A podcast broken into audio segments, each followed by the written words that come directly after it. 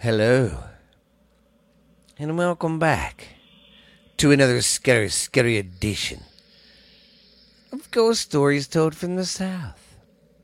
I am your host, Stephen LeBooth, and we got some creepy, creepy stuff for you today. All right, guys, how is everybody out there in scary land? And of course, like I always say, hit that, that, that subscribe button, the follow button, whatever. Do that right now. I'm doing a video for this podcast, so check it out too. For this episode, I'm gonna, like I said, keep doing more, more and more of the, uh, yeah, toilet papers right there in the back. Yeah, that's real awesome to put in the video.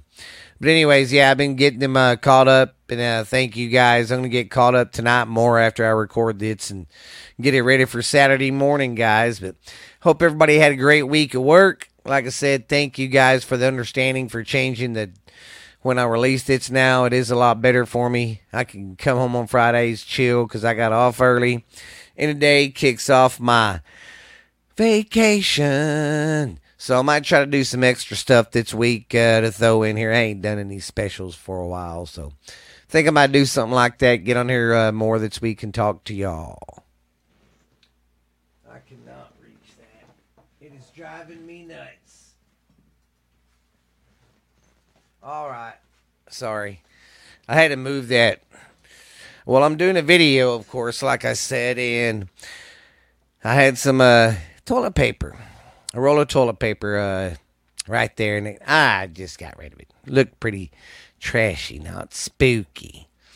All right, I got a great show for you. We're going to cover more water stuff. Uh, this this is uh, Michigan.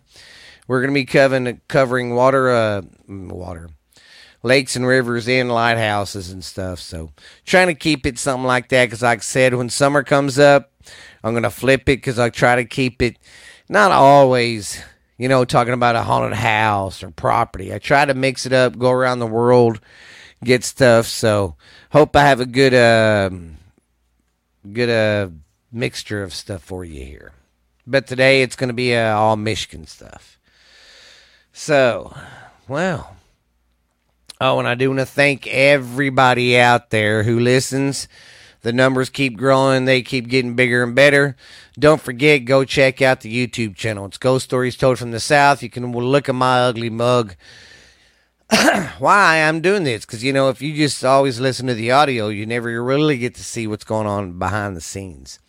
So I'm going to start uh, recording, uh, you know, YouTube videos too, like I do. But I'm going to put on there stuff in between. I mean, me getting ready for the show and all that. So behind the scenes stuff.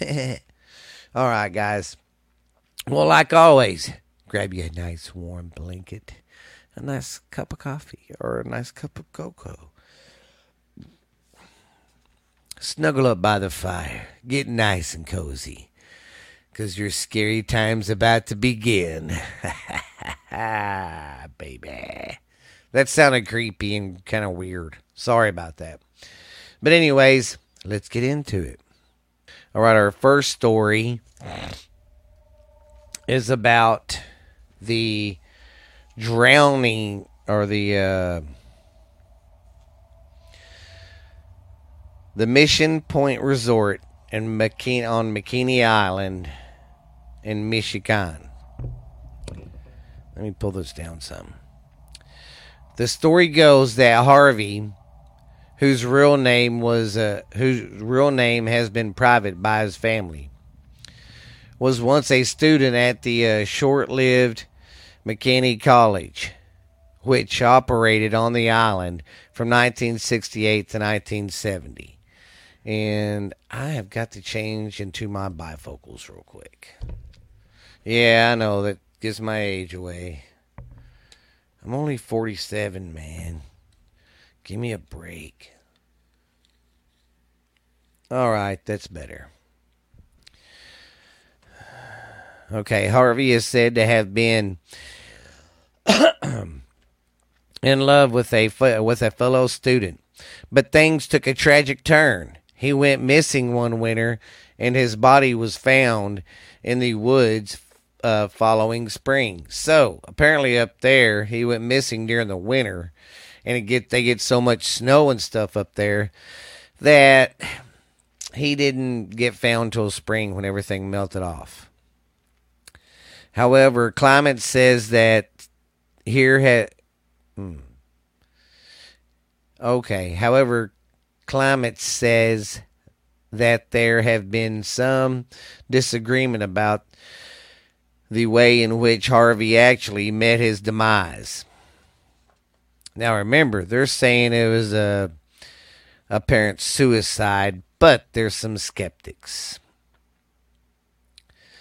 A flirty and prankster, Harvey is known to creep through the Mission Point resort. Uh, anyways, he's known to creep through the rooms at night, going into the bed with the uh, guest and jumping on the mattresses. Now that would be a freaky fucking ghost. Could you imagine sitting there and uh, you're dead asleep and you feel somebody just crawl up beside you, and you know it's not your mate? Yeah, that would be kind of creepy. That would be weird, Bilbo Boggins. He is also said to frequent mission, or Missions Point highly haunted theater, poking and poking and pinching female guests, and making himself known through other other stuff through the uh, show. So apparently he messes with you and laughs with you through the show. So he's a little prankster, like they said. Todd uh, Todd Clements believes that he first saw Harvey on Macon's Island's bluffs when he was 21 years old, a moment that was a launching point for Clements' lifelong love of the paranormal. He believes he had numerous encounters with Harvey since even the even in the middle of uh, haunts of the uh, McKinney uh, ghost tours. so apparently at night they I mean, uh, during the uh, Halloween season, they turn into a haunted house, which is awesome. Now, here's another little thing about this little point I got. This is called the drowning pool. Legend goes that the drowning pool was once used to drown the witches on the island though resort owners have since pointed out that the pond did, uh, did not form until the early 1900s, despite the uh, dubious nature of the drowning pool claim. Many guests and visitors have reported seeing shadow figures lurking around the banks of the pool. Whoa, whoa, whoa. All right, let's see what else we got on this bad boy. Okay. Now, this is probably going to cover some of the stuff I've already said, but we'll do it anyway. Harvey's spe- uh, specter is most often encountered around the resort's theater soundstage, where people report being touched or pinched by an unseen entity. This is said to happen to women more than men, leading many to consider Harvey's quite the little flirtatious ghost. Mwah although his uh, presence in the theater, Harvey's apparition encountered throughout the uh, resort, his, his spirit is encountered through the uh, whole resort grounds. Around the cliff where he is said to have died are, are wandering the hotel halls. Sorry if y'all hear fighting in the back. I've got the studio door open today because no one's here. It's just me. Got the house to myself. And when I'm by myself, I keep the door open. So if you hear them fighting, it's them running around the house like a bunch of freaking madmen right now. My cat and my dog going, yeah, woo! All right. Another spirit to encounter at the uh, resort is that of Lucy. Reportedly, the spirit of a young girl who took ill on the island and was left there while her parents attended business in Detroit. Man, how could you leave your kid behind? Like that, going to, especially back then because traveling took so long. I don't know. When they returned, she had uh, already died, or, or so the story goes. Yeah, why would you leave your kid while she's sick? That's fucked up. Now Lucy's ghost is regularly occurrences. Uh, uh, now Lucy's ghost is a ghostly. Oh God. Sorry about that, guys. Now Lucy's ghost is a regular occurrence around the mission, often appearing as a shadow apparition on a hotel on the hotel balconies. Along with that, guests have also claimed to hear the disembodied voice of a young girl calling for calling for her parents. With many figuring it is Lucy, still searching for the family that left her left her behind all these years ago. That is fucking sad, man. I mean, why would you leave your kid in a you know there while you go on business? Don't make any damn sense. But that would flip me out if I heard a little girl's voice. I'd get flipped out if I heard anything. That's why I really, really want to do a podcast while people are doing a uh, paranormal investigation. I just think that would be pretty awesome.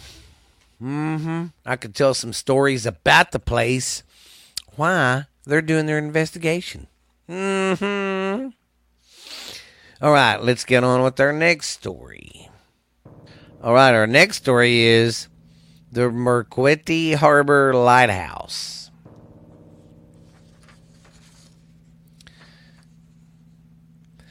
The big red lighthouse that proudly stands at the entrance of the harbor was built in 1865 and is now maintained by the uh, Maritime Museum excuse me, which also gives tours of historic lighthouses. One on different occasions, tour guides and visitors have seen a ghost of a little girl wearing a, ni- a 1910 style dress. Sometimes she is a she is seen staring out of the window over Lake Superior on the uh, catwalk around the lantern. She seems to look showing her spirit to woman or other children. Oh. There was uh, no there was no report there was no reported death of a little girl at the lighthouse. However, there was a young daughter of a keeper who was badly injured when she fell on the rocks at the shoreline. Interesting interestingly, it happened shortly after the turn of the century. I don't know if the lighthouse is haunted, but strangely, a lot of lighthouse keepers have resigned their duties while serving at the uh, Big Red Lighthouse.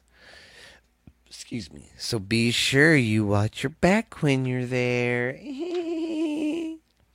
and I'm sorry, some of these are short, some of these are kind of long, some are just there.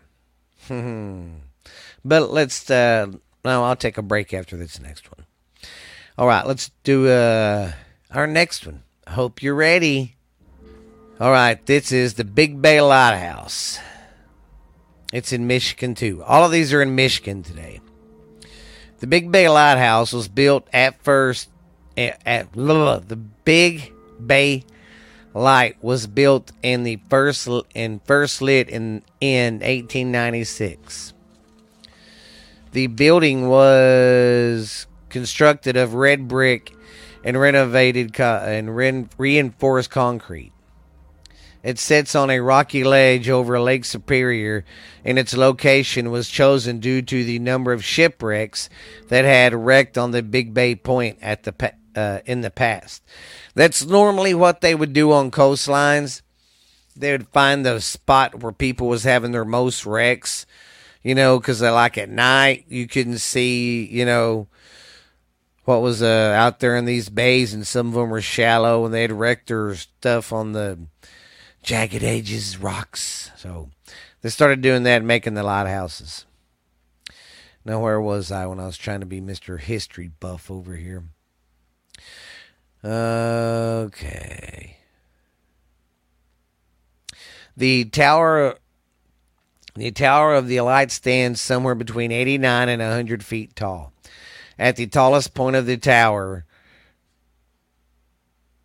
At the uh, oh at the tallest point of the tower.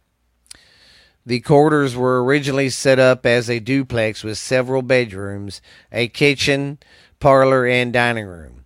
The accommodations were suited for two keepers to live at the light. The light was uh, automated in 1941, which eliminated eliminated the the need for keepers to stay at the lighthouse. In the early 1950s, the lighthouse and its surrounding areas were leased to the U.S. Army and was used to run drills and training.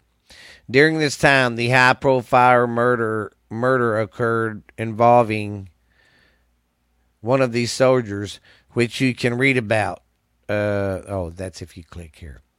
After the army pulled out of the area, the building was abandoned. In 1961, a man named John Peak bought the property with the intentions of turning it into his summer home. the building was incredible, incredible, incredibly uh, decaying.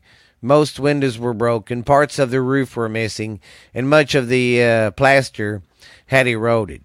He spent 17 years restoring the building and furnishing it with uh, antiques. Unfortunately, by the time the building was uh, livable, Peak was in his 80s and his death was uh, failing. Oh, his uh, health was failing. He ended up selling the selling the property to a man named Don Hitchens in 1979. Hitchens, like Peck, began construction on the property in order to uh, convert it into a bed and breakfast. Notably, he added more bedrooms, conference rooms, and bathrooms to the extended buildings.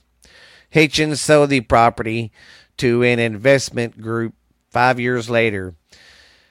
The heads of the heads of the investment groups, Norman and Merlin Cashall, added onto the property further. They purchased more of the surrounding land and forged hiking trails. They also restored and reopened the huh, the fog signal building on the property too. Well, a fog signal was the big old horn. You'd hear a mer. That meant the fog was bad, I guess. The bed and breakfast officially opened in 1986. They sold the operation in 1992 to the current owners, John Gale and Linda Gab, Cam, uh, Campbell. They sold. Oh, okay. The trios are evade. Oh, okay. Never mind. All right. Now we're going to talk about the hauntings. The number of deaths deaths at the lighthouse is unknown. One is heavily recorded in uh, connected to one of these uh, supposed spirits at the light. William Perry was a light was the light's first keeper. He left he left the assistant keeper in charge one day to visit his uh, ill sister in uh, Marquette. When he returned, he found that his assistant keeper had neg- uh, neglectedly had not done his duties. Pryor fired him for his uh, negligence and hired his son. George hired his son George to take his place. Unfortunately, this decision would lead to his son's death in, deaths in 1901. Georgia fell down some steps in the lighthouse. He was taken to the hospital in Marquette, in Marquette where uh, I'm probably saying that wrong, and I'm sorry. That's where he died. His injuries, her, uh, where he died from his injuries two months after the accident. Apparently disappointed and deeply depressed over the death of his son, William walked into the woods into the uh, woods surrounding the lighthouse with a pistol. A year later, his skeleton was found hanging from a tree about a mile into the woods. Many people believe that he died by suicide. Some believe that some believe that there was a was foul play involved. The spirit of William Perry is often seen in mirrors and is said to turn faucets on and off. Ew. There have been numerous reports of sailors on the land and in the lighthouse itself. The age of the the age of error of the uniforms have not been described, but it does not seem unlikely to me that there are lost souls in Lake Superior. Yeah, I mean, I think there are because that's a big lake. It's like a mini ocean, dude. So, and it's deep. It's very deep, too. So, ain't no telling what happened out there on that water. There have also been numerous reports of sailors on the land and in the lighthouse itself.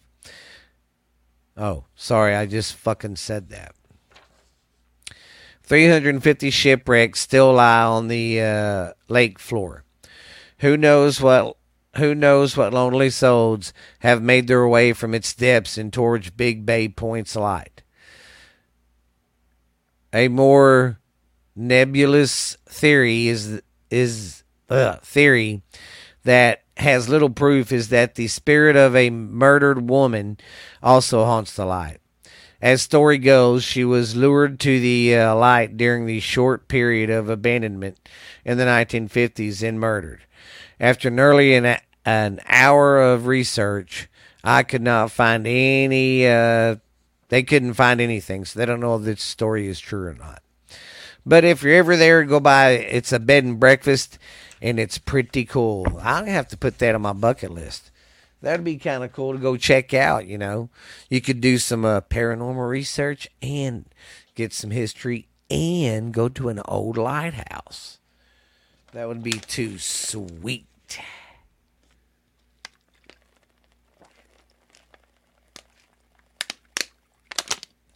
Sorry, guys. I was getting a swallow of water. All right. Hope everybody's having a scary time so far. Well, excuse me. And we're going to take a quick little break right here. You ever look up at the sky at night and look at the stars and wonder, are we the only ones really out here? Have you ever wondered how much our government hides from us? Have you ever wondered why so many mysteries go unsolved? What really happens? What's the clues? What's the evidence? Ever wonder if Bigfoot or Mothman is real? Then, if so, come listen to this podcast called What's really, Really, out, really there? Out There. And I am your host, Stephanie Booth. And I am your co host, Stephen Booth, Hafaja. And if you're into UFOs, Unsolved urban la- murders, unsolved mysteries. murders, mysteries, uh, unexplained stuff that happened, urban legends. We're into all of that.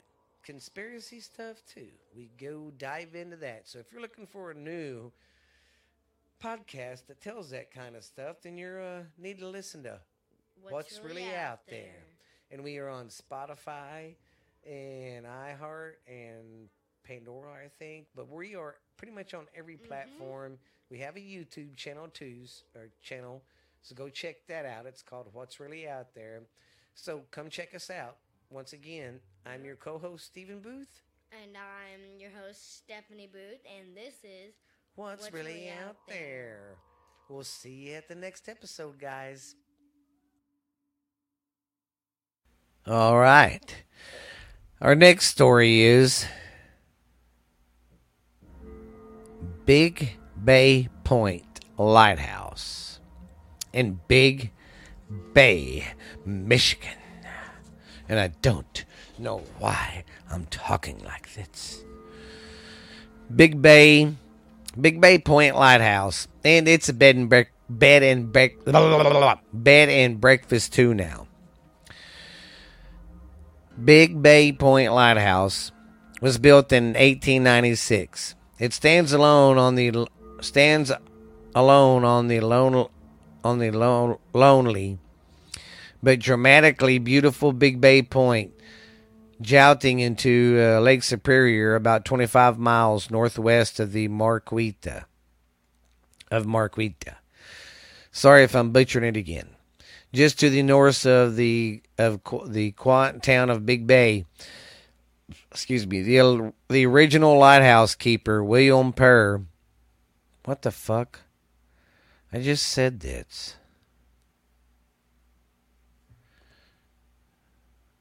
Huh, let's keep reading this because this is weird. I'm not lying. It's okay. He's said to have been both an uh, ordinary and hardworking keeper of the light and a uh, perfectionist when it comes to the duties of tending to the light in, in the grounds. His logbook journal was filled with rants about the incompetence and weak and the work ethic of the assistant keepers. So when Paris son, so when Perry's son took on the job, he did so with a, a sense of fear about his father, his father's demise, and quick tempered. One day, while working on the pier on the north side of the uh, point, he lost his balance and fell on the concrete cracking his shin bone and cutting and cutting himself. Afraid of his father's uh, temper, he continued working hard, working hard, keeping up uh, the grounds as his father would have wished him to. Not long after that, though, uh, gout set in, and a and the young man fell seriously ill and passed away. With no clear trails of roads in Big Bay at this time, the fastest way to the uh, Marquita to the town of Marquette to receive medical assistance was uh, by rowboat. The father William rowed fearlessly to the town with all the all his might to save his ill son. But it was too late. The boy died in the rowboat before he could reach the shore. Returning to returning to Big Bay the following day and and failing further into depression. Mr. Pryor left a note on the table for Jenny Beamer, the wife of another assistant light keeper, reading, Jenny, this, Jenny, that's it. I'm taking a gun and cyanide into the woods. Goodbye. Theory goes that Jenny, that Jenny, no stranger to Mister uh, Pryor's, ordinarily personally ha- uh, happened upon him in the woods, debating which weapon to use gun or cyanide. Cyanide or gun. Jenny, who just was, Jenny just so happened to have a lengthy rope with her in her hand, approached him and said, Oh, William, having a problem? I have a solution. Stand on my basket and take the rope Take this rope around your neck and we'll make this quick and easy for you.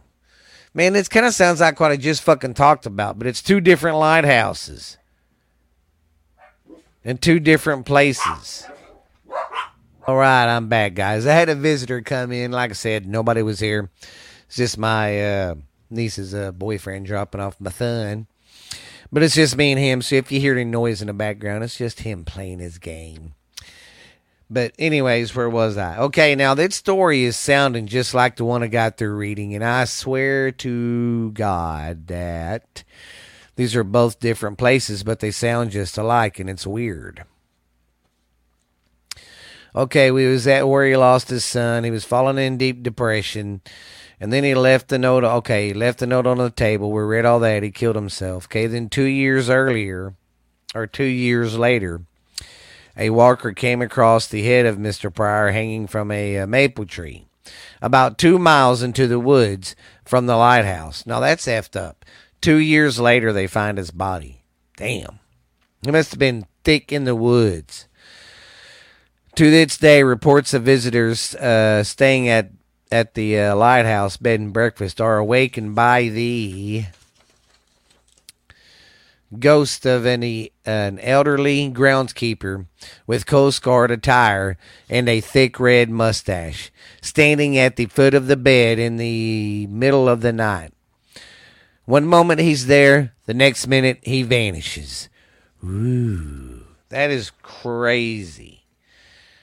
Crazy, I tell you. Okay. Just making sure I got everything in my ducks in a row here. I think I know where. No, I don't know, but that's weird. I hope you thought that story was pretty creepy. I'd love to go to some of these old lighthouses. I think that'd be pretty effing neat.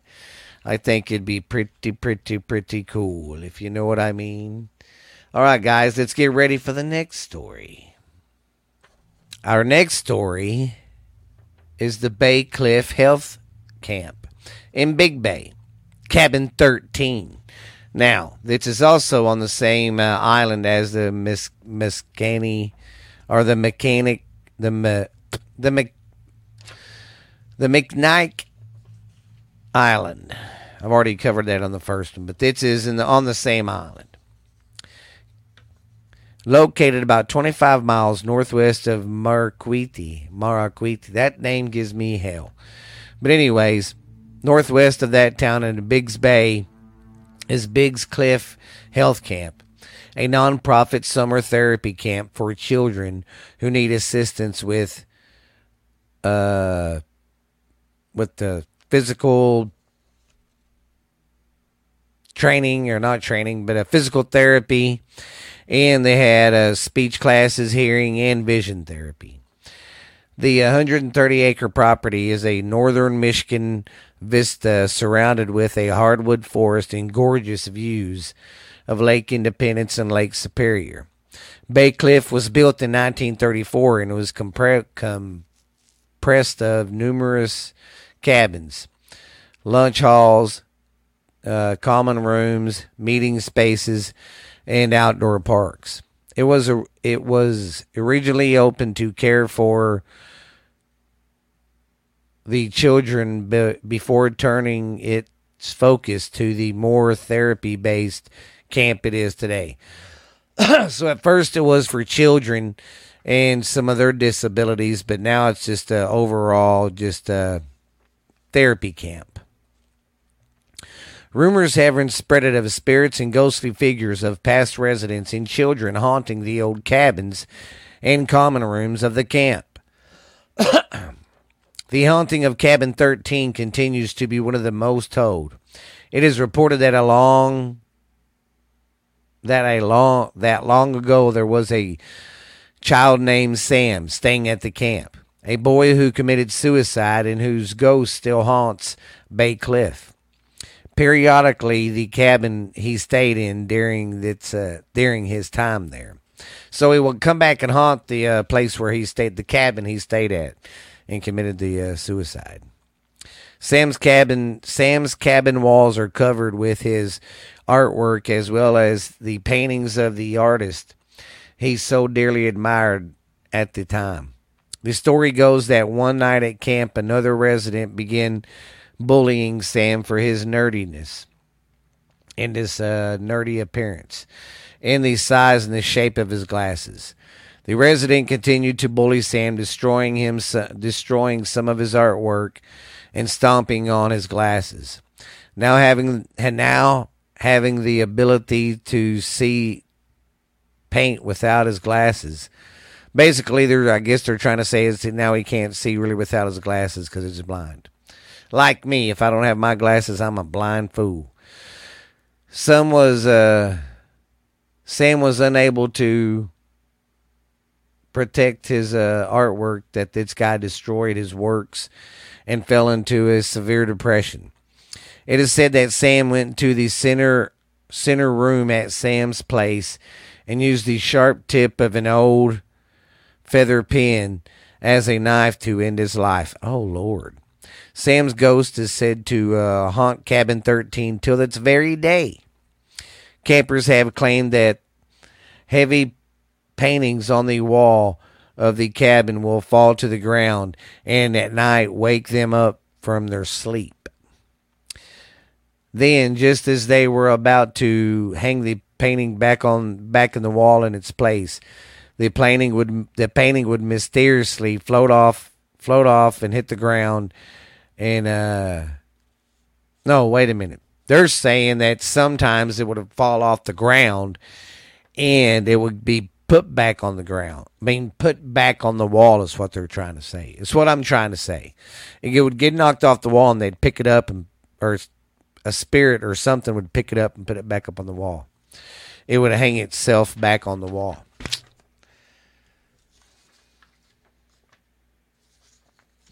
Okay. So, if you ever go to the Cliffs Health Camp, go to cabin 13. Get the bejeezies out, scared out of you by uh, the good old ghost Sam. All right, let's check our next story. Sorry if um uh, my reading sometimes sucks, guys, but I'm yeah I, I I'm just doing my best. But I hope y'all are enjoying the show. Let's get to the next story. The next story is this Seul Choix Point Lighthouse in Gulliver, Michigan. The Seul Choix Point is a rugged, rocky stretch of land that jouts out in the northern shore of Lake Michigan, home to a light home to a lighthouse over 100 years old. The translation uh, the translation of the bay's name is only chosen, given in the uh, 1800s after a group of French uh, French fur traders came into the trouble amongst the location of uh, furious waves. So basically, they was out there and they got caught in a bunch of big old bad waves. Caught in the middle of a storm that threatened to capsize the tiny vessel. That's hard to believe, though, in the uh, Great Lakes that the the waves can get big enough to make vessels go over.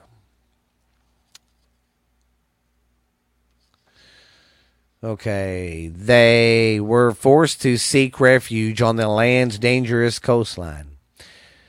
It's it really was their only choice.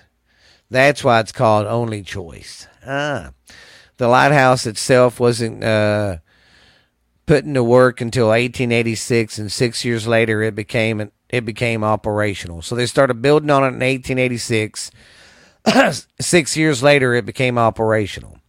Finally, construction was complete in 1895.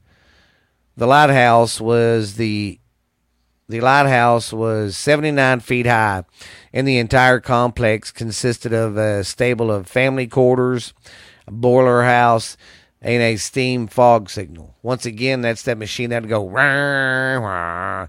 You'd hear it a lot on Scooby Doo back in the day.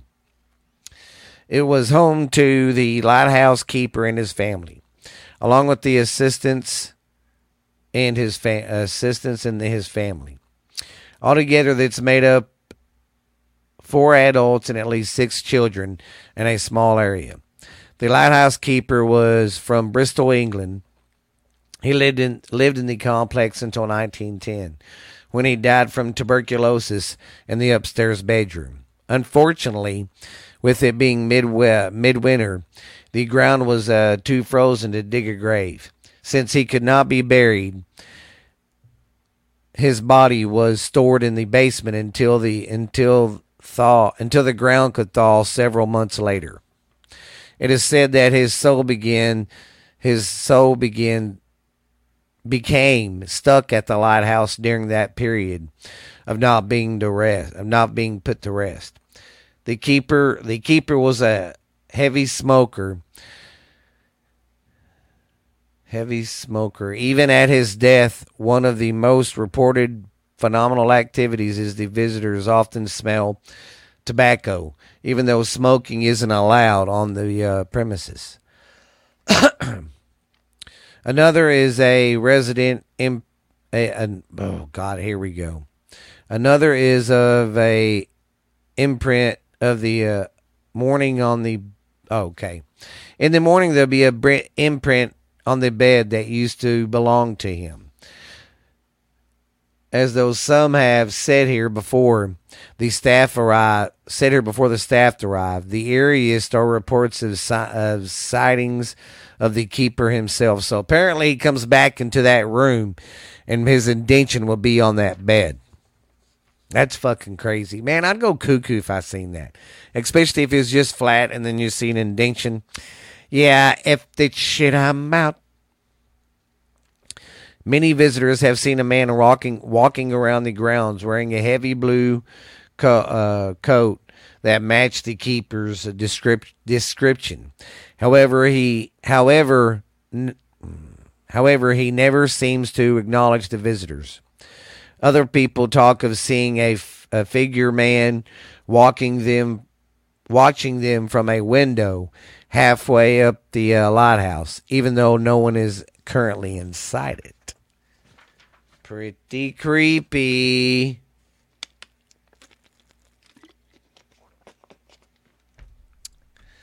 Okay, what do we got next? Ooh. All right. Our next one is Fort Holmes. Basically, this is going to be talking about Fort Holmes and other stuff, and it's the same island again. That's a Mag Magke Maganica Magneck Island in Michigan. I'm probably butchering that name, so everybody, anybody from um, Michigan, please correct me. But this is on that same island. This island, for being a little island, has a lot of spooky shit in it. Okay, here we go. Might be a jealous boyfriend. Might a jealous boyfriend have done the uh, deed to keep her? What the flimity flams going on here? My notes are all screwed up, and I had them right. What's going on here?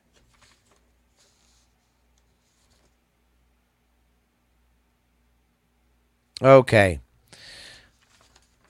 Here we go, I think. Okay, we're trying to see where I need to go here. Okay, here are some of the stories of the island and the uh, stories that go on there. Among other stories, oh, well, what the hell? Okay, here we go. I'm sorry. Here's what some of the people uh, see when they're on the island and all uh, what they see here and all that when we're they're on the island. There have been many accounts of ghosts being seen inside Fort Holmes. The re- and it's a uh, old fort. The restored British stronghold atop Mac uh, Macnac Island, Macnac Island's highest point. It's a popular spot for uh, stargazers, but many people also have reported seeing, excuse me, three soldiers. Then poof, they disappear as if they've never been there. Then we have the story of Lucy. The story of Lucy is a young girl who reportedly has been seen in many locations on the island. Through the years, she has curly hair and wears a long colored sundress and has been seen following people on the staircase at the crow's nest, peeking out of the window at Pine Cottage, and several uh, occasions during the haunted time, during Halloween there. So, man, this island has a lot of uh, creepy stuff. So, you people from Michigan, let me know about this island. I'm really interested in it. They got a lot of creepy stuff there. We got two more stories. Now, this one's going to be pretty good. Sorry if that one wasn't that long. Kind of ran together with the other story, but eh, sorry. okay, our next story is the old Presque Isle Lighthouse in Michicano.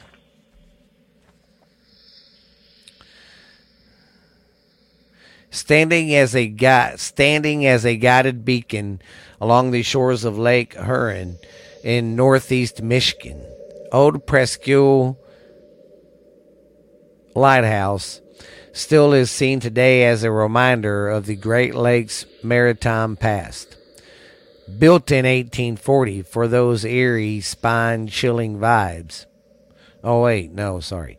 Built in 1840 of stone and brick, the historical site has quite the background and is even known for, the, uh, for its eerie and spine chilling vibes.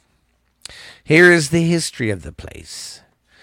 Following the War of 1812 and the increased use of Lake Huron being used for the shipping and pa- uh, passage, it was uh, decided that a lighthouse should be construct- constructed there.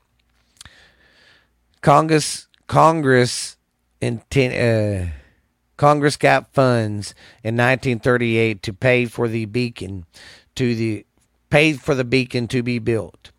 The total cost to build the uh, lighthouse then was around five thousand dollars. Oh my God, that's like quadrupled now.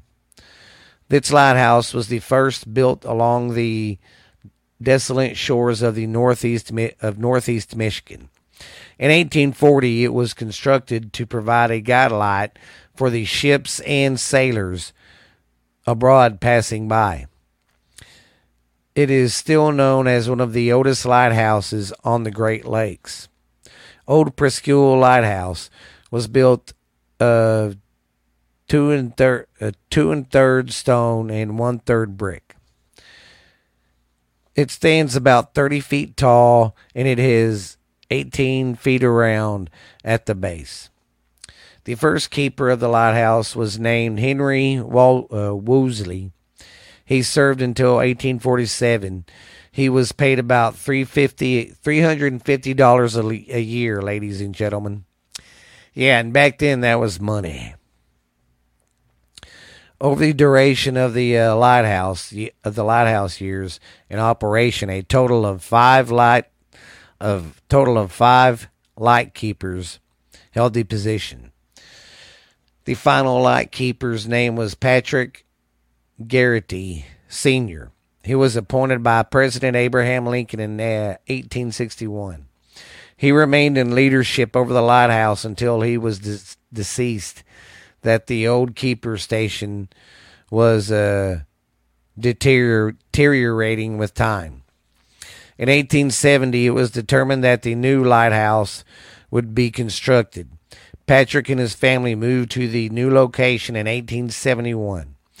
The new lighthouse was taller and more and was a lot brighter than the uh, other one, so that way the passing boats could see it better. Uh, over the next hundred years, the old lighthouse was uh, sold to various people. Modifications were made as well, and a new light keeper station was being constructed. It was finally re re, uh, re recognized as a historical place in 1964. Here are some of the spooky sights. It was during a family vacation that we stopped on our journey at its historical lighthouse. It seemed lost in time out there in the uh, wood wooded area, left to stand there through the years of harsh weather. The harsh weather of Michigan, the harsh weather of Michigan winters. As we toured the light the lightkeeper's house, an elderly tour guide warned uh, warned us of mis- mysterious occurrences that happen that have that have that have happened to occur at the top of the light.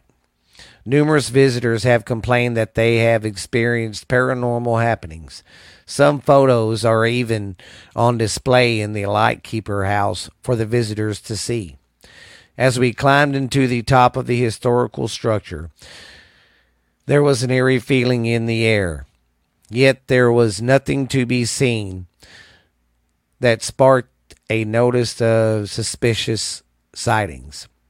It was days later, after we uh, returned home and were reviewing our photos, that we came across the photo shown below.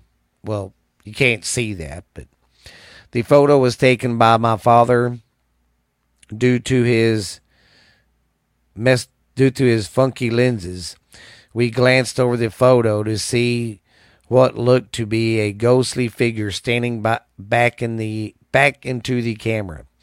Look at the photo below. Anyway, okay. The the figure is also wearing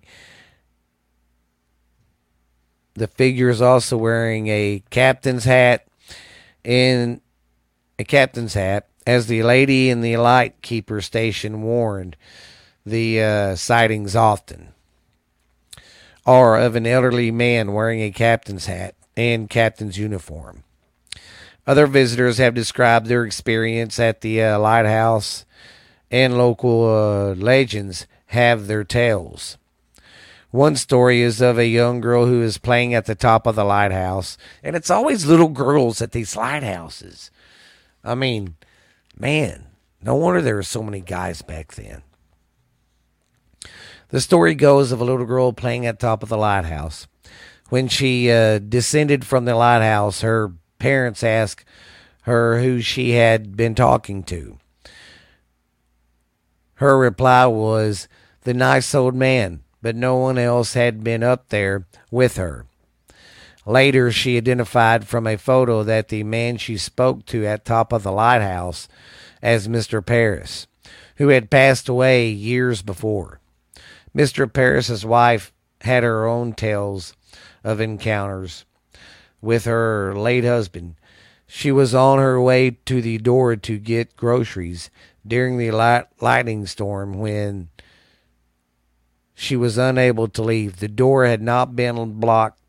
The door had been blocked to leave the lightkeeper's cottage.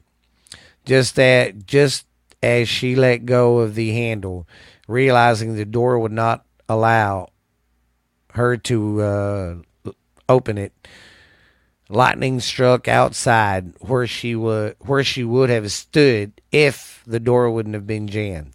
So she thinks that was her husband looking over after her. That's pretty cool. Even in death, he's still looking out for his gal because he loves her so much. See, I like ghost stories like that. That's pretty cool. That's pretty cool. All right, I think I got one more story for us, guys. And then it's adios.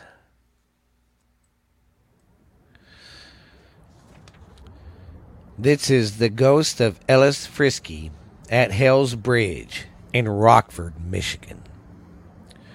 Northwest of Rock of Rockford, this rickety old metal footbridge crosses the Ragu River and has been doomed as Hell's Bridge. Urban legend has it that this spot where I'm that's is that this spot where a man killed several children. You can hear them hear their screams at night and see their faces in the water in the flowing river below. I have read different versions of the legend on the uh, internet, but as the story goes, excuse me, in the 1800s, a man by the name of Ellis Friske, who lived near the river, either kidnapped children or was asked to watch a group of children. But he took he took them down to the river where he took them down to the river where the current metal bridge crosses. They say he was a, they say he was submerged by or he was summoned by a demon to murder the innocent children. Either he buried their bodies under the leaves near the river or threw them into the river to be carried downstream. When the townspeople of Rockford began looking for their children, they found Ellis Friske covered in blood and, and he hanged himself from the bridge over the uh, Roscoe River of the Raku River. So it's a bridge. That's where he hung himself on after he killed all these kids. This is the geest of the urban legend. I'm not sure how true it is or if any of this is true. I looked for Ellis Friske on WWF Find a Grave, but I did not see him listed on there anywhere. I'm thinking he was a fictional person in a story created to scare the local teenagers. It has grown over time and especially on the internet. So, if you're from Michigan, hook a brother up, man. Tell me about this uh, place, and I sure would talk about it.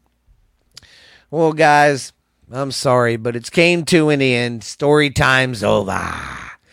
Hope you guys enjoyed the show. Sorry for me bumbling, stumbling through that stuff. Uh, but I appreciate you guys. Love you guys. You're great listeners. Remember, check me out on Spotify, iTunes, Amazon. Um, we're pretty much everywhere. I mean, I got my it's podcast anywhere you can find it. Don't forget to check out our YouTube channel. I'm going to be busting my butt tonight, but you won't hear this till tomorrow. So I'm going to stay up tonight getting this uh, stuff uh, put on the YouTube to get that channel caught up. Go check it out. I do videos there too. And just want to say thanks again, guys, because y'all really, I'm getting a consistent download of about a consistent downloads between three to 400 downloads a month.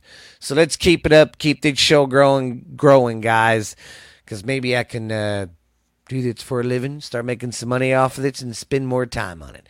But I'm going to make more time anyway because you know why I like doing it? I like telling the stories. I'm so glad you guys listen, and I'm so glad you guys like it. But until then, be scary, be creepy, and like I said, go to go to uh, Ghost Stories on Facebook. Go to Ghost Stories Told from the South on Facebook, and uh, talk to me there on my DMs and you can uh, tell me your story and I'll talk about it on the internet or give me something on the uh, show or give me something to look up in your town and I'll talk about it. But anyways, guys, it's been good. It's been real. Love you guys. Have a great weekend. Have a great Memorial weekend.